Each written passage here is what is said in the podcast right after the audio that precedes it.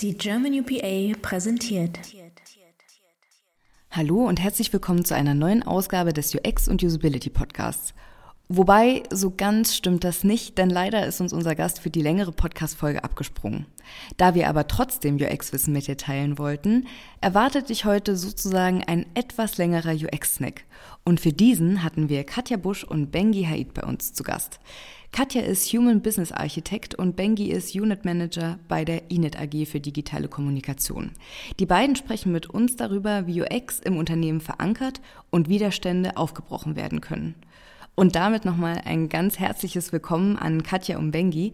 Vielleicht mögt ihr nochmal ganz kurz was zu euch selbst sagen und das Thema ein bisschen genauer vorstellen. Ja, vielen Dank. Einen wunderschönen guten Abend zusammen. Die Bengi und ich, wir sind vom AK Inhouse der German UPA.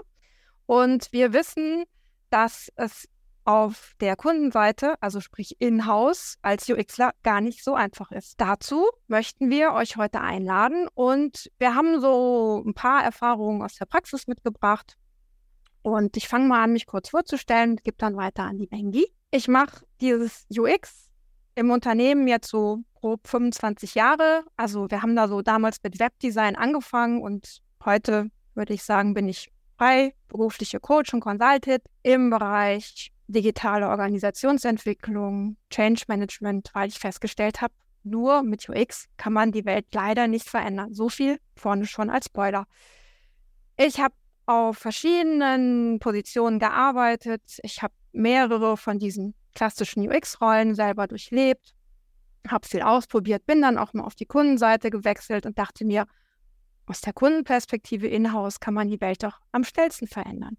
Jetzt bin ich freiberuflich als Trainerin, Coach, habe auch eine Schulung zum Thema UX-Management und diese ganzen Erfahrungen habe ich heute Abend mitgebracht und übergebe jetzt an dich, Bengi. Vielen Dank, Katja. Ich bin Bengi, also mit G ausgesprochen, und ähm, ich beschäftige mich seit über 16 Jahren mit dem Thema UX. Ähm, ich habe nicht so viel Erfahrung wie Katja, aber ich habe auch einiges in den Jahren mitgesammelt. Ich habe als Entwicklerin gearbeitet, als PO und dann habe ich versucht, in einem Unternehmen UX äh, zu etablieren, aufzubauen. Danach bin ich auch in einem Unternehmen gewechselt, wo UX-Reifegrad sehr hoch ist ich muss sagen, es ist sehr angenehm und plötzlich fühlt man sich auch so ein bisschen, huch, wie soll ich hier was etablieren? Alles ist etabliert. Und das ist wunderschön. Auf welche Missverständnisse bist du denn in der Vergangenheit schon gestoßen? Es wird erstmal von außen betrachtet UX mit UI gleichgesetzt. UX-Design gleich UI-Design. Äh, man sieht UX als Dekoration also wir haben hier alles fertig und ihr könnt ein bisschen UX drauf machen. Das habe ich auch sehr oft gehört. Und wir wissen schon, was unser Kunden braucht. Wir sind jahrelang mit dem Kunden, wir haben jahrelang mit dem Kunden gearbeitet und wir wissen ganz genau, was sie brauchen. Wir brauchen keine Interviews machen. Oder unser Kollege, der Berater, der Consultant hat schon die Anforderungen gesammelt. Hier ist das Dokument, könnt ihr dann loslegen wir müssen ganz, ganz schnell mit der Programmierung anfangen. Wir haben keine Zeit. Wir können jetzt nicht äh, UX machen. UX ist goldene Wasserhähne. Wir brauchen keine goldene Wasserhähne. Und UX braucht lange, sehr lange. Die Zeit haben wir nicht. Oder wir haben jetzt Personas, haben die erstellt in einem Workshop. Jetzt sind wir nutzerzentriert. Jetzt können wir loslegen. Das sind die Missverständnisse, die gröbsten, die ich gehört habe. Und was sind die Verständnisse eigentlich? Und wie kann man es nun trotz dieser Missverständnisse schaffen, UX zu verankern? Es ist nicht so einfach, das wissen wir. Und es ist etwas, wo ich mir eine ganze Weile jetzt schon Gedanken zugemacht habe und habe ein paar Punkte mal zusammengestellt, so als kleine Inspiration. Und ich sehe hier auch sehr viele sehr seniorige und bekannte Experten hier in unserer Runde und würde mich freuen, wenn wir dann gleich dazu zusammenschmeißen und gucken, was an meinen unseren Thesen für wirksame Rahmenbedingungen von UX denn dran ist. Ja, das eine hast du ja gerade schon genannt. Ähm, wir wissen, wie das Produkt ist und ich sage, nee, kein Kundenproblem, kein Produkt. Wir fangen total gerne beim Nutzer an und mittlerweile muss ich sagen, nee, lass uns bitte mit dem Businessproblem starten. und gleichzeitig mit dem Kunden anfangen. Aus der Kundenperspektive ja, aber wenn ich nur mit dem Kunden komme, kriege ich vielleicht nicht das Gehör von meinem Businesspartner. Das Gleiche, die, diejenigen, die schon mal bei einem Vortrag von mir waren, die wissen das, was ich immer wieder predige, ist, unsere ganzen Usability-Kenntnisse und Methoden, die wir haben, wenden wir nach innen an. Das heißt, unsere internen Nutzer sind unsere Stakeholder und denen begegnen wir genauso mit Empathie und überlegen, okay, was hat denn die Person für Aufgaben? Was hat die für Bedürfnisse? Was könnte da der Trigger sein? Und etwas, wo wir uns ja auch gerade im AK Inhouse und auch im AK Qualität schon drüber unterhalten haben, wie schaffen wir es, dass wir UXler auch die Sprache unserer Zielgruppe, unserer internen Zielgruppe sprechen. Ne, ich nenne es hier an der Stelle mal Business Thinking for UXler. Das ist echt nicht jedermanns Sache. Ich muss mich mit Machtstrukturen beschäftigen. Eines der größten und schwierigsten Themen, die ich, ich glaube, zehn Jahre meines Berufslebens überhaupt nicht auf dem Schirm hatte.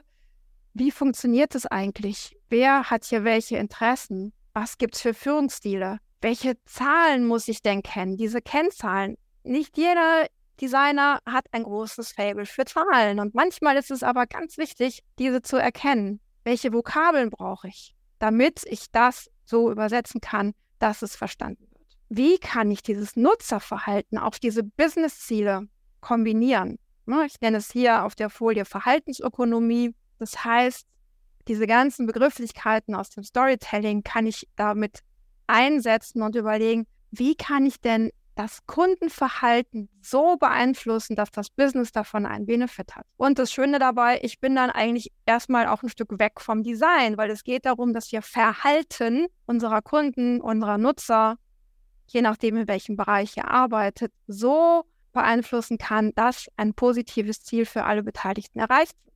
Ja, ich glaube, wir kennen das alle. Appelle funktionieren nicht. Ne? Ich habe jahrelang als äh, Prediger in der, nicht in der Fußgängerzone, aber so vielleicht auf dem Flur eines Unternehmens gestanden und immer gesagt, UX ist total wichtig. Keiner versteht mich.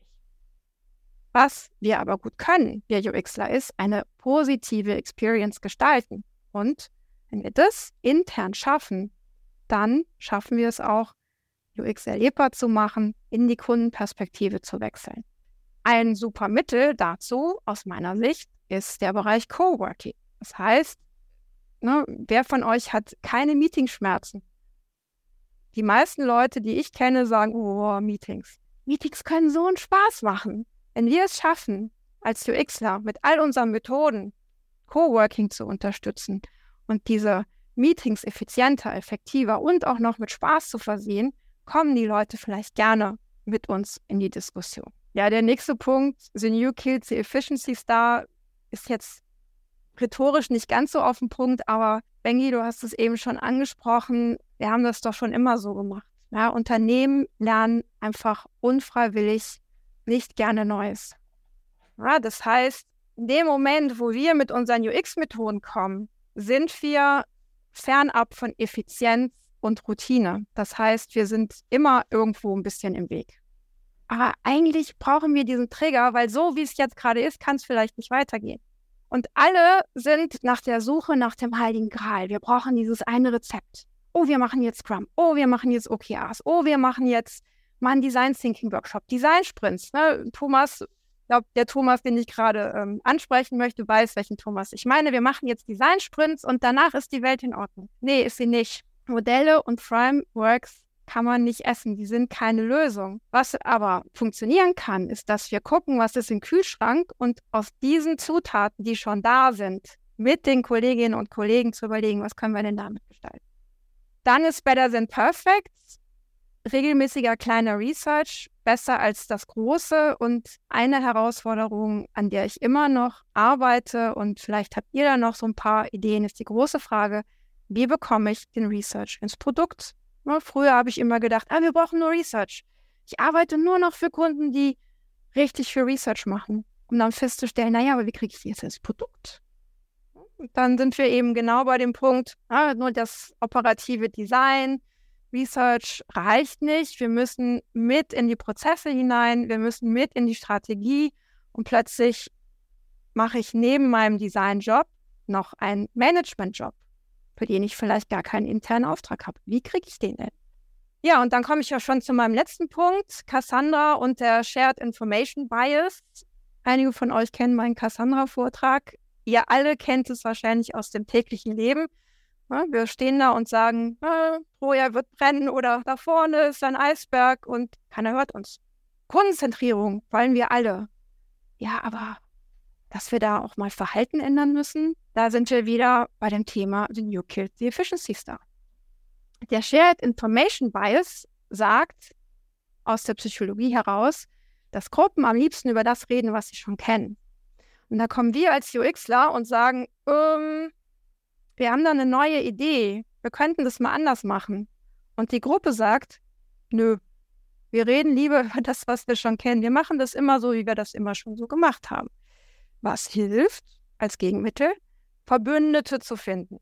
Idealerweise die, die auch in der entsprechenden Hierarchie etwas höher sind, damit sie uns im Management und in der Strategie helfen, entsprechende Prozesse aufzusetzen. Ja, und viele von euch arbeiten agil. Das wissen wir aus den vielen ähm, Lean Coffees, die wir hier mit der UPA, auch mit dem AK Inhouse gemacht haben. Wie kriege ich agil und UX zusammen? In vielen Unternehmen sind es getrennte Tracks. Und dann gibt es vielleicht noch zwei, drei andere Change Management Ideen, Programme. Und so viel Change auf einmal können viele gar nicht. Ein wichtiger Schritt wäre schon mal, sich mit den Agilen zu verbünden, weil die haben schon mal das gleiche Ziel. Und dann zu gucken, wie kann man da gemeinsam Schritt für Schritt die Entscheidungskette beeinflussen und Leute begeistern dafür, etwas anders zu. Vielen Dank, Katja und Bengi, für diese informativen Einblicke. Bei der nächsten Ausgabe des UX und Usability Podcasts erwartet dich dann auch wieder eine lange Folge. Fest versprochen. Wie immer freuen wir uns natürlich über Feedback und Themenwünsche und wünschen dir jetzt erstmal eine gute Zeit und bis zum nächsten Mal.